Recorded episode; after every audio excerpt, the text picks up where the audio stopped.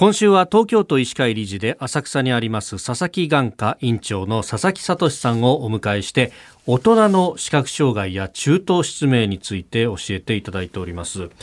えー、まずその大人が視力を失うあるいは中途失明、えー、の可能性がある病気、えー、三大原因として緑内障、網膜色素変性症、糖尿病網膜症と伺いました。昨日はね、糖尿病網膜症について、えー、詳しく伺いましたけれども、はい、網膜色素変性症がどういう病気なのか今日は伺っていこうと思います。先生、どういう病気なんですか？はい。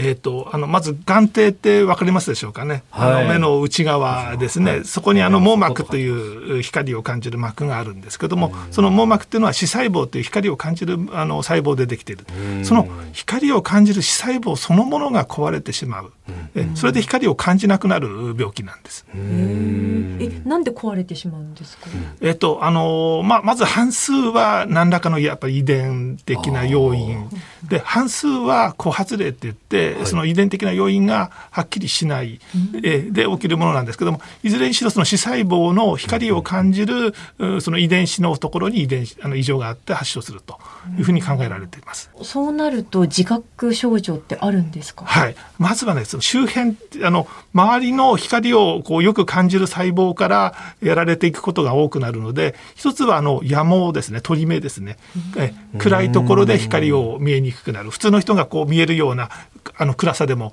見えないと、物にぶつかるとかですね、そういう野毛というが出てくる。それから周辺が見えにくくなりますので視野の狭窄が起きてくる。周りが見えにくくなるただ進行するとその真ん中にある錐体細胞という細胞もやられるので、はい、結局はその中心の視力も見えにくくなるということが起きてきます。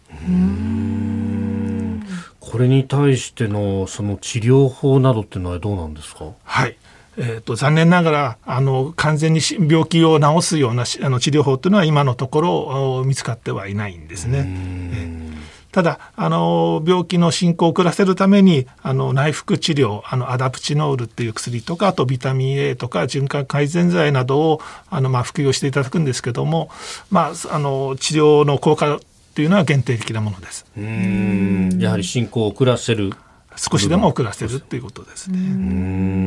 今後の可能性というか新しい治療法みたいな研究っていうのはどうなんですか？はい、これについてはもうさまざまな研究が行われてまして、えー、網膜神経保護治療。それから遺伝子治療ですね。網膜幹細胞移植とか人工網膜とかあと皆さんご存知の iPS 細胞とかですね。ね、まあ、の本当にさまざまないろんな研究が進められていましてただ、まあ、実際に実用化されるのにはもうちょっと時間がかかるというふうに言われてます。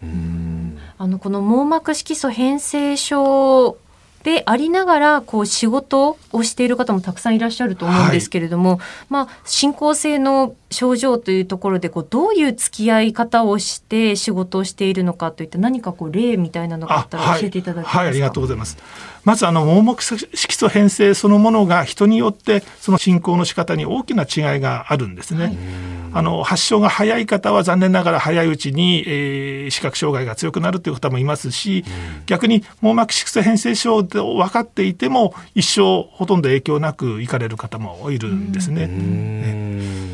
で、まあ、その残念ながら早いうちに網膜変性症を発症した方、あいろんなこう、あの事例があのあるんですけども、あの調べてみると、あの編集の仕事をされている方の話がありまして、はい、この方はあの編集の仕事してますので、いろいろ見なきゃいけないんですけども、あのパソコンの色をこう低視力用にこう変えることができるんですね。文字を大きくしたり、コントラストを。そうそうそうそう。そういうふうにしたり、あと入力もあのキーボードじゃなくて音声入力を使うとか、そういうあの IT 機器のあのいろいろ工夫であの仕事を続けられるという例がございました。ある程度テクノロジーによってこうサポートができたりとかっていうのは昔に比べればいろいろな選択肢が出てきたのかもしれません、ね、おっしゃる通りですね。今いろんな新しい機器も出てますのであそういう低視力の方を支えるいろんな技術っていうのは期待できると思います。えー、佐々木眼科院長佐々木聡さんにお話を伺っております。先生明日もよろしくお願いします。よろしくお願いします